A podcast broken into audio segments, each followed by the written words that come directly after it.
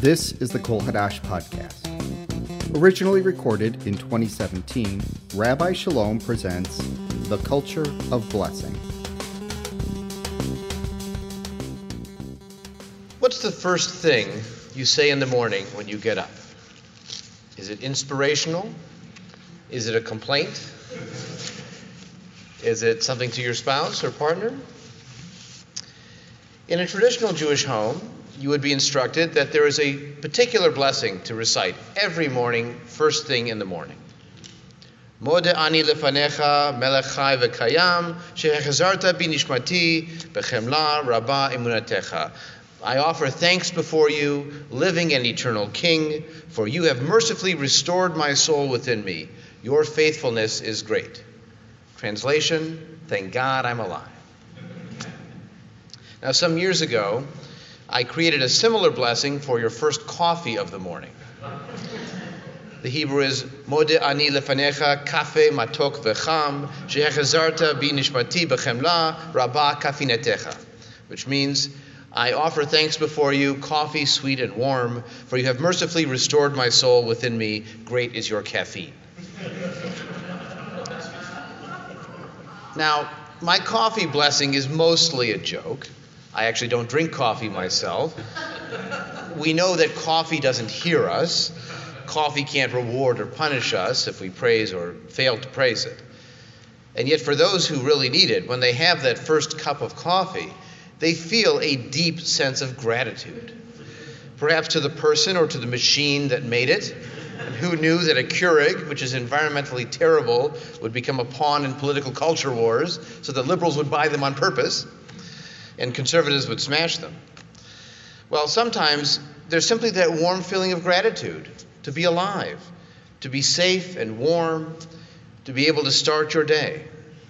Remember that traditional blessing says, you restore my soul. It's another way of saying, I'm alive. We had a reading in the service that spoke about this. Grateful I am as I awake each morning, drawing upward sleep, breaking about my head as I fill my lungs with wakefulness. Grateful I am alive. Why this is so puzzles me, being in sound health, and yet he is left only with gratitude, gifted to each moment and especially each flower. For humanistic Jews, this poem has positive meaning. But the traditional morning blessing doesn't work for us. It leaves us cold. Why is that? And what human need is being addressed by this traditional culture of blessing that we humanists still feel and can still feel moved by? There's a basic principle here. We don't say our words of blessing so that coffee hears it. And many traditional people don't say words of blessing so that a God hears it. We say them for ourselves. If you look at the blessings in our service, the blessings on the candles, the blessings on wine, Baruch Haor, blessed is the light, the inspiration that inspires us to do this. Blessed are the people, Haborei Pri Hagafen, the people who bring forth the fruit of the vine. It's a little bit of what Buddhists call mindfulness. Being aware of what you're doing, your experiences, and your connections. You don't just eat. You think about eating. And then you eat slowly. And you taste each piece. And you feel each chew. And you swallow deliberately. I tried that once visiting a Buddhist uh, meditation center with one raisin. You take one raisin and put it in your mouth. And you feel the texture. Then you slowly bite down and the juice spurts out and you swallow that down and gradually chew it until it breaks down in your mouth and finally swallow. You never knew that a minute and a half eating one raisin could have so much positive sensation to it. And we take a handful and just cram them in and swallow them and don't even think about it. That's part of that mindfulness that can be reminded for us or brought to our minds through a culture of blessing. Now, again, in traditional Jewish life, there was a blessing for just about everything. There's a basic formula, Baruch Atah Adonai, blessed are you, our Lord, or, or the name of God, Melech HaOlam, King of the universe, and then you fill in the blank. If it's a commandment you're supposed to fulfill, like lighting Shabbat candles, lighting Hanukkah candles, you also add Asher Kiddeshanu B'mitzvotav, who sanctified us with commandments and commanded us to light candles or eat so-and-so. Sometimes you get long paragraphs of blessings, and then have a short one-sentence closer that summarizes it. And sometimes there's just a one-line blessing. When someone dies, you're supposed to say, Baruch Dayan Ha'emet, blessed is the true judge. The assumption that if they died, it was part of the cosmic plan. I can give you some examples of subject matter for blessings from a Jewish informational source book. There are blessings for tastes, different kinds of foods, uh, blessing for uh, smelling fragrant spices, upon smelling the fragrance of plants and herbs and shrubs and trees, upon smelling fragrant fruit or fragrant oils, upon seeing a rainbow, upon seeing trees blossoming for the first time in the year, upon seeing the ocean, upon seeing lightning or shooting stars, upon seeing a person distinguished in Torah knowledge, or another blessing for seeing someone distinguished in secular knowledge, upon seeing a head of state, upon hearing thunder, and upon hearing good news, as well as upon hearing bad news. Now, some of these might be good for mindfulness opportunities, seeing the first tree flowering in the spring, seeing a rainbow, hearing good news. But of course, sometimes rabbinic legalism and formalism go a little bit too far. If you were raised in a traditional Jewish home, or you've watched very carefully during the film Fiddler on the Roof, which we'll, we'll be talking about on Sunday, there's a ritual that's performed when candles that are, are lit that's part of this rabbinic legalism. Traditionally, you would say a blessing first and then do the action. You bless the wine, then you drink. You bless the bread, then you eat. But when you light Shabbat candles, you light the candles first and then you say the blessing. Well, this was a dilemma for the rabbis because you're supposed to say the blessing first. However, lighting these candles defines the beginning of Shabbat in your home. And if you're lighting Nerot Shel Shabbat, Shabbat candles, and it isn't Shabbat yet, how can you do that? So the solution was that you would light the candles and then you would cover your eyes and recite the blessing. And then voila, it's like they're lit. It's solving this legalistic dilemma. And it goes on beyond that. Um, I want to read to you a short passage from a memoir from someone who was raised Orthodox about his experience in elementary school learning blessings. The blessing bee worked the same way as a spelling bee. There are six basic blessings on food. Hamotzi, the blessing for bread. Mizonot, the blessing for wheat. Hagafen, blessing for wine or grape juice. Ha'etz, the blessing for things that grow from trees. Ha'adamah, the things that grow from the earth. And Shehakol, the blessing for everything else. Bagel, hamotzi. Oatmeal, mizonot. Gefilte fish, Shehakol, the blessing for everything else. But that was the easy part. Things became much more complicated when you started combining foods. Some foods are superior to other foods. And in combination with subordinate foods, the superior food gets the blessing. To make matters worse, some blessings are superior to other blessings, and you had to know which blessing to recite first. This is where they separated the men from the goys. Spaghetti and meatballs, mizonot, the wheat blessing, followed by shehakol, the everything else blessing on the meat. Cereal with milk, shehakol for the milk, followed by mizonot for the wheat and the cereal. Twix, the chocolate candy with the cookie crunch. Trick question, Twix isn't kosher. Of course, for a kosher candy bar with fruits, nuts, or other fillings, the blessing depends upon why you ate it. If you ate it specifically because you like the filling, you must recite the appropriate blessing for the filling. However, if you're eating the candy as much for the chocolate as you are for the filling, you must first say a shehakol on the chocolate, followed by the blessing on the filling. Theologically speaking, candy wasn't worth it. And so he comes back to school for the blessing bee. There's a young man named Avrumi Grunenbaum whose father died recently, and everyone offers their condolences to Avrumi Grunenbaum before the blessing bee begins.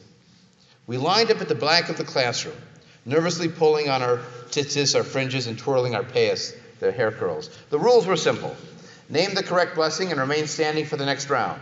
Name the wrong blessing and you take your seat. Last year's winner, Yuskiel Zalman Yehuda Schneck, stood behind me. He leaned calmly against the wall, nonchalantly picking his nose. The kid was ice. Auslander, Shalom, called out Rabbi Kahn. I stepped forward. Apple, he shouted out. Apple, I called out. Ha'etz. Correct, said Rabbi Kahn. The blessing bees began easily. Dov Becker got tuna, shehakol, the everything else blessing. Ariel Mashinsky got matzah, hamotzi, the bread blessing. And Yisrael Tuchman got stuck with kugel, which he thought was ha'adamah, food from the earth, but was really mezonot, the blessing on wheat. Three other kids got taken out by oatmeal, borscht with sour cream, claimed two others, And by the end of the first round, almost a third of the students were back in their seats. Round two. Shalom Auslander, called out Rabbi Kahn. I stepped forward. Mushroom barley soup, he shouted. Mushroom barley soup. Damn, I knew I should have studied the chapter on soups more.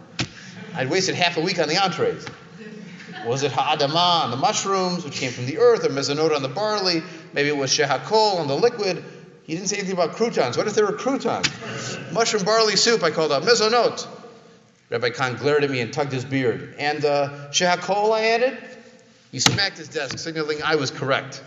His expression conveyed a sense of triumph, as if his sneering and unspoken threats alone had been responsible for my success. Apple Strudel took out Dov Becker, Yoel Levine, and Mordechai Pomerantz. My friend Morty Greenbaum got stuck with cheesecake, and I could tell by the expression on his face he had no idea. He wisely offered two answers, one for thin crust and one for thick crust, and somehow managed to stay alive. It was hard to believe this was only round two. Grunenbaum Avrumi, shuddered Rabbi Kahn. Bagel, shuddered Rabbi Kahn. Bagel? I looked at Marty in disbelief. Was he kidding? Bagel? Bagel, Avrumi called out. Hamotzi. This was B S. Correct. Very good. Ephraim uh, and three others all got out on cholent with barley and large pieces of meat, while chopped liver on challah and a slice of lettuce and a bit of olive took out four more. And then it was just three. Yuskiel Zalman Yehuda Schneck, Avrumi Grunenbaum, and me. Round three began. Auslander, called out Rabbi Kahn. I stepped forward. Ice cream in a cone, he said. Ice cream in a cone. I knew ice cream, but why would he add the cone? Was the blessing different if it was in a cone? What was a cone made from anyway? Was it cake? Was it wafer? Ice cream in a cone, Rabbi Kahn shouted. Um, is that a sugar cone or a regular cone? A sugar cone, he shouted. A sugar cone, of course a sugar cone. Is the ice cream subordinate to the cone? Is the cone subordinate to the ice cream? Most of the calories came from the ice cream. Was it calorie related? Were there sprinkles involved? Ice cream in a cone, I called out. No blessing. Everyone in the classroom turned to face me. No blessing, said Rabbi Kahn. Why no blessing? Because, I explained, tervis, uh, twirling my fringes, because the room smells like duty. There was a long silence. Suddenly the students started giggling, and the rabbi grabbed him by the arm and pulled him out in the hallway. It may have been a loophole, but technically speaking, I was correct. Rabbi Kahn himself had told us that our sages tell us, that the Torah tells us, that there are three situations in one in which one is absolutely prohibited from reciting a blessing. One, while facing a male over the age of nine years old whose genitals are showing. Two, while facing a female over the age of three years old whose genitals are showing. And three, in the presence of feces. Frankly, given the two other options, I think I chose the least offensive answer. In the end, he's thrown out. Two minutes later, Yuskiel Zalman Yehuda Schneck fell victim to matzah brie with maple syrup, and the last man standing was Avrumi Grunenbaum. Apples, called out Rabbi Kahn. Apples, Avrumi answered. Ha'etz, mazel tov, called out Rabbi Kahn. Total B S. That's the blessing bee. But that's an example of how the legalism takes over. It's, this is not an experience of mindfulness as they're going through. The, this is a mechanical process of finding the exact right blessing for the exact right circumstance. And some of the circumstances for which the rabbis prescribe blessings, we might find not blessing worthy. And here's one in our uh, Jewish resource book. Uh, there we go. This is the blessing for after leaving the bathroom. Blessed are you, our God, King of the universe, who has formed people in wisdom and created in them many orifices and hollow tubes. It is well known that if one of them be obstructed or broken, uh, obstructed or broken, it would be impossible to stay alive. Blessed are you, healer of all flesh, who does wondrous things. That's the blessing on leaving the bathroom. Now, again, if you're living in a world where you believe that God does everything, and is involved in everything, and is responsible for everything, then maybe that's a meaningful practice for you. And I know people who recite this. But for us, we find that that's a few steps too far for where we are. This legalism, the need to prescribe everything, to say exactly what you say first thing in the morning and exactly what you say when you leave the bathroom, that's foreign to us. And that's aside from any questions about the contents of the blessings. For example, the traditional blessing formula is Baruch Atah, Blessed are you, but it's the male form of you. And many Jewish feminists have wondered, why does it say you male and melech, a male term of king? Could you rewrite it to say brucha at, blessed are you in the feminine form? After all, if gender is beyond divinity, then either one is equally inappropriate, so why not change it to be feminine once in a while? Why does it always have to be male? They say Baruch Ata Adonai, that's the substitute for the name of a particular God, of a particular people. But for people who aren't so sure, they see that being acting in the world, maybe that's not what brings them to mindfulness. The whole metaphor of the king is challenging. A lot of translations now don't use the word king. They use the word sovereign. Why is sovereign better than king? Well, it's not gendered, and it's less authoritarian. After all, you could make a dictator, right? Blessed are you, dictator of the universe, but nobody would want to say that. That wouldn't provide the inspiration. So, again, king is a challenge too. The whole concept of commandments, as if we are commanded to do things, when many of us don't follow most of those commandments. eighty percent of American Jews don't light Shabbat candles, don't follow kosher laws. So saying you're commanded to do something when you're choosing to ignore the vast majority of commandments raises a question. And then in general, there's the attitude of blessing. The word baruch, blessed, is from the same root as the word berech, which means knee. It's almost related. You have the image of kneeling. And in many traditional blessings, when you're reading the Amidah, for example, the standing prayer, when you get to the end of each of those blessings with the final Baruch Atah, you bow and you move forward like that. There's a literal bowing as part of the blessing recitation. The general attitude of blessings is somewhat obsequious. You say, please, please, please, thank you, thank you, thank you, praise, praise, praise, you're so wonderful. Now, lest you think that that's, I'm dismissing that, that works on people too. If you go to people and say, you're so wonderful, could you please help me for this one thing? Thank you so much in advance. You're great. You're more likely to get results. So there's a human psychology at work in this blessing too. Here's an example of a feminist revising the blessing for the morning. Marsha Falk wrote a book called Sefer HaBrakot, the Book of Blessings. And her first blessing in there, a blessing upon awakening in the morning, the first thing one can say, the breath of my life will bless. The cells of my being sing in gratitude, reawakening. And the Hebrew ends, Modeh Ani, for all of these things, for being alive, I am grateful. Not Modeh Ani, I'm not grateful before you. I am grateful in my own being, in my own self. Sometimes it works to rework a blessing. When we substitute Baruch Ha'or Ba'olam, Baruch Ha'or Ba'adam, blessed is light in the world and the light in people, it fits in the meter for singing a traditional blessing, and it works for the meaning as well. We we are inspired by the light of inspiration in people and, and what we find in the world around us. Sometimes it's better to find a full replacement. I've tried in the past looking at a humanistic version of what's called the Birkat HaMazon, the blessing on meals. And the challenge is it's not just a small substitution like you can do for Baruch HaOr, because there's large passages that say things like, I've never seen a righteous man go hungry. Or we have never lacked and we will never lack forever and ever. I, I don't think that's the case. We just can't save all of it. In the end, a culture of blessings is more than traditional texts. It's thinking about the moments that are important. It's seeing the rainbow. It's your child's first smile when they see you. It's a blessing if a parent dies a relatively good death after a good life and without too much pain or suffering. It's a blessing for new discovery. It's a blessing for seeing old friends.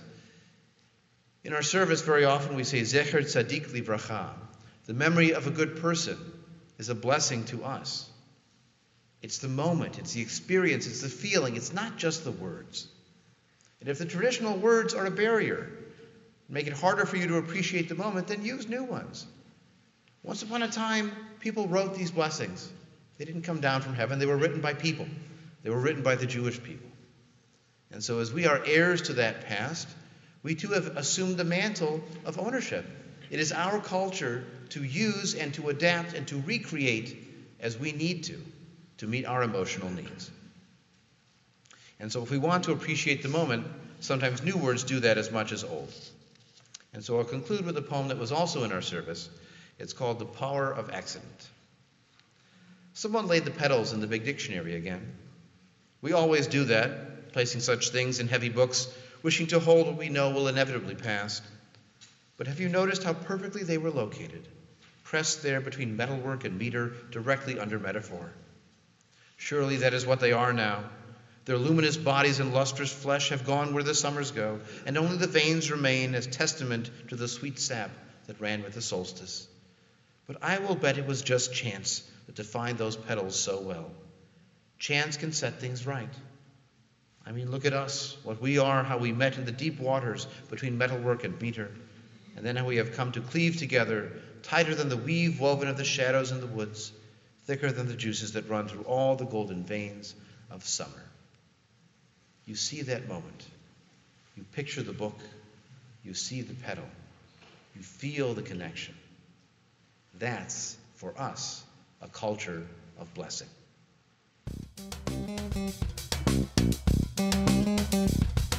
This was an archive episode from Kol Hadash. On behalf of Rabbi Shalom and Kol Hadash, I'm Ken Burke, and thanks for listening.